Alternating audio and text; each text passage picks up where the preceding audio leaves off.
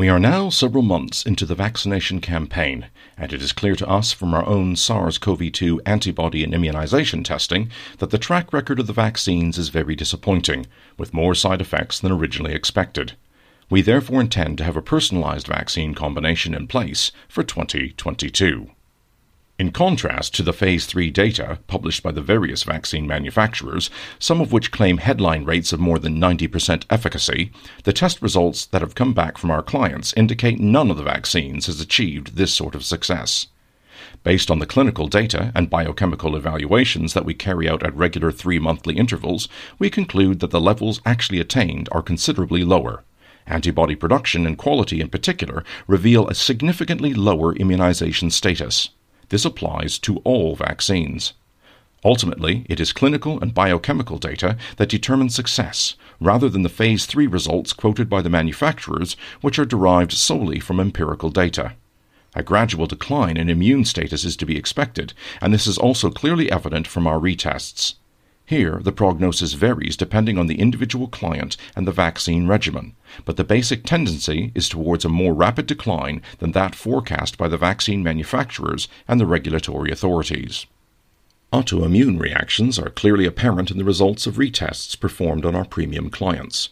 We expected this, but not quite so soon.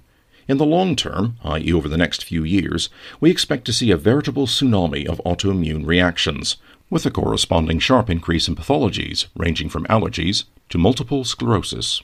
We expect that most of these side effects will not be associated with the vaccines because they will tend to manifest themselves as complex syndromes, and so we will be including more autoimmunological components in our retests to spot these conditions at an early stage.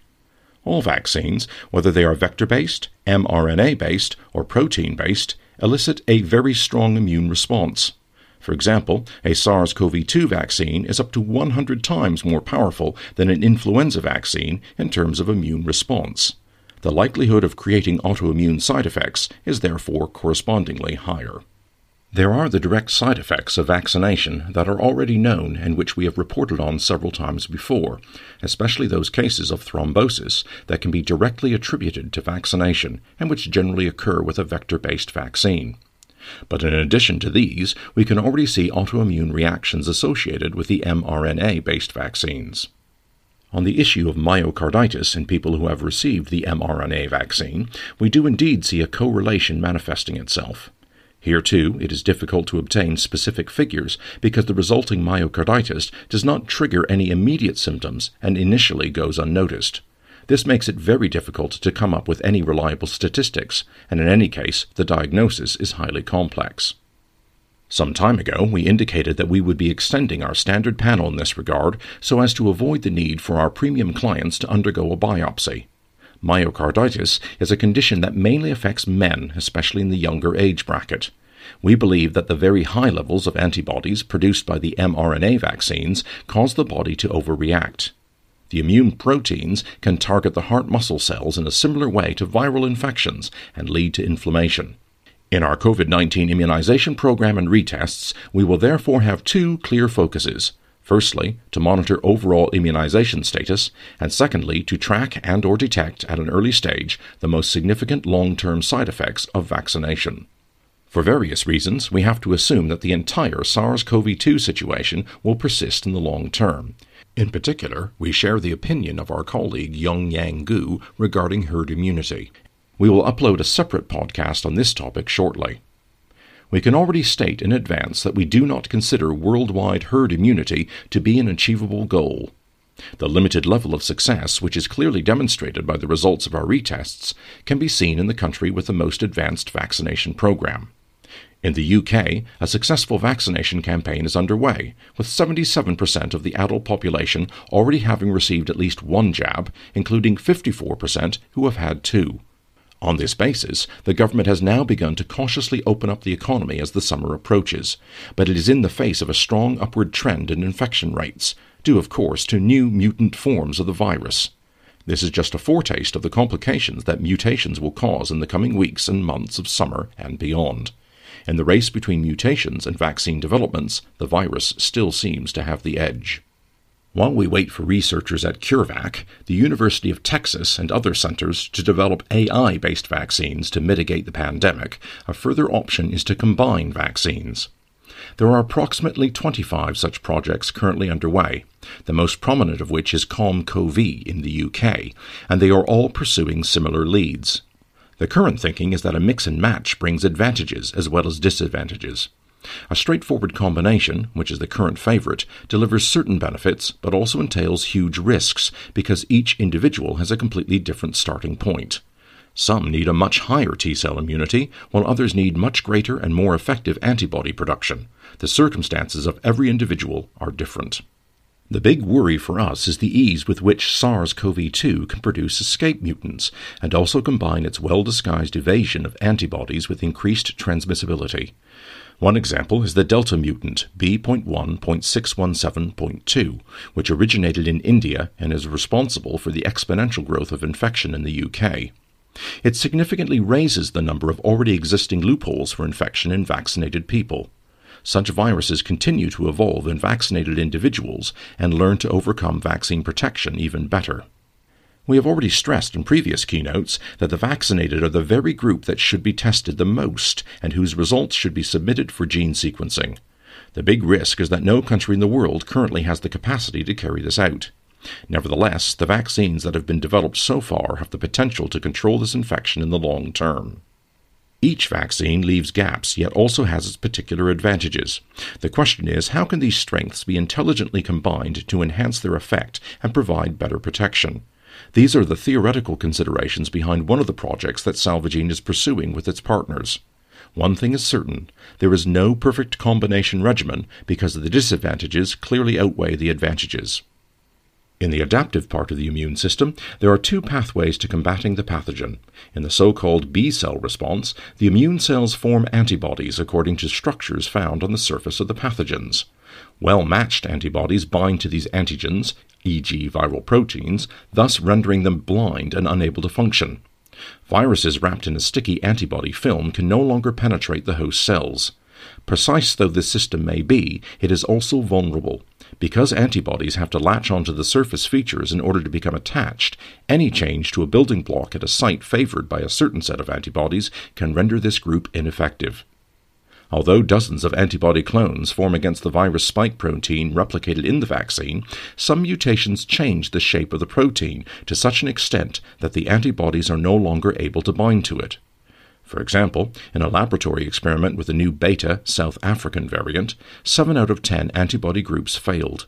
And this is precisely what we discovered in the SARS CoV 2 antibody monitoring we conducted with our premium clients. In some cases, the class 3 antibodies, which we have classified as low potency, are dominant, while the high potency ones accounted for only a few percent of the total. The second pathway of the immune response is the T cells, which we wrote about in great detail at the start of the pandemic. These are the focus of our immunization strategy because this is where each of us has the greatest scope for optimization.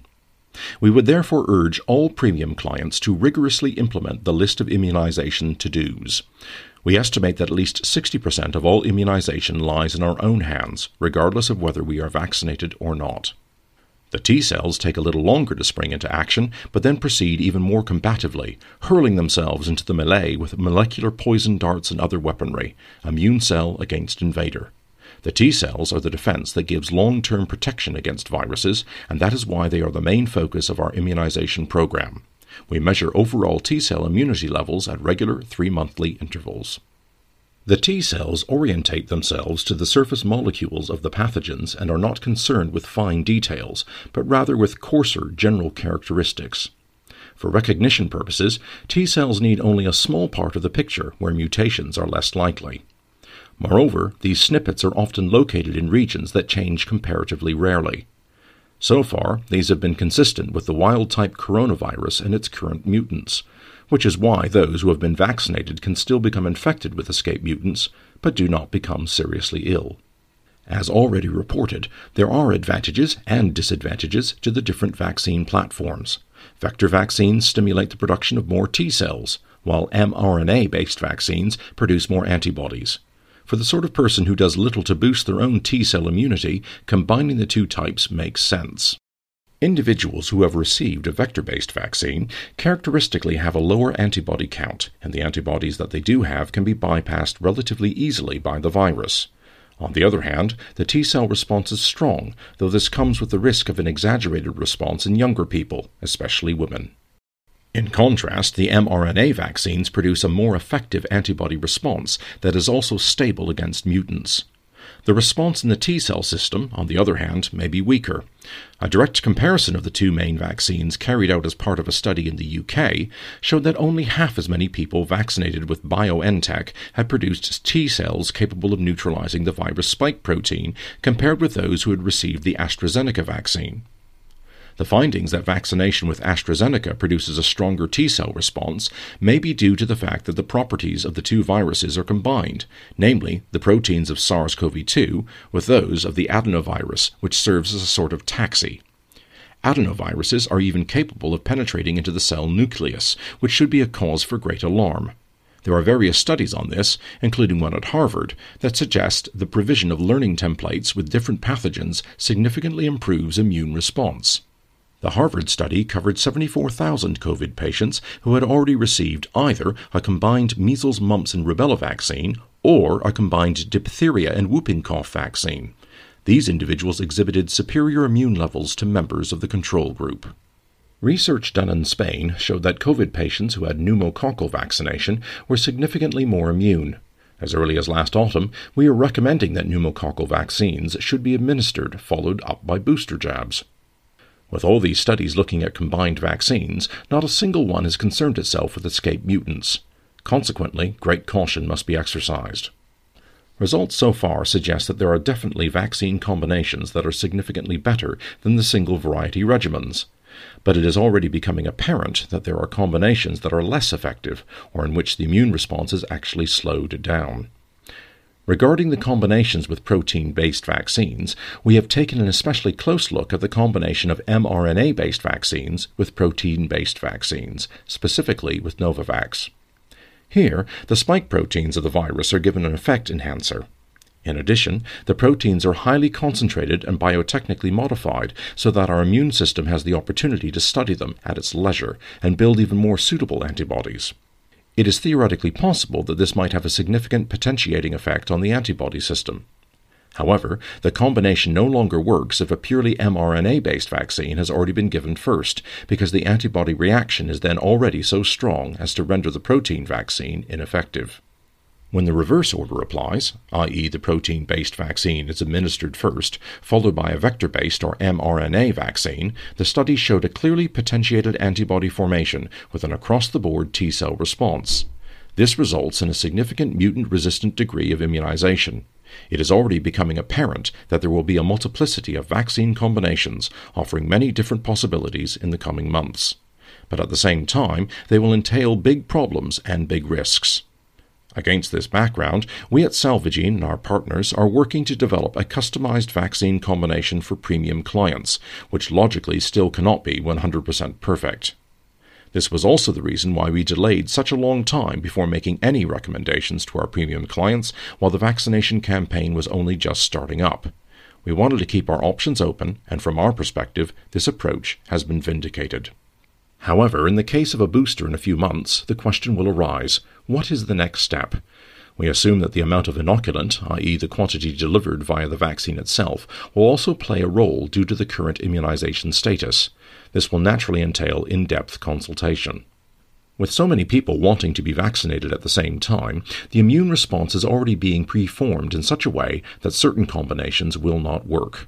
The worst case imaginable would be that the version of the virus encountered first so strongly imprints the immune system that it is no longer able to switch over when it encounters another, more dangerous version of the pathogen. We are already investigating scenarios in which antibodies are produced that actually give the infection a helping hand. The phenomenon of original antigenic sin, also known as antigenic imprinting or the Hoskins effect, is known to us from other infections, for example, dengue fever. There are different dengue viruses, so called serotypes, which can trigger dengue fever.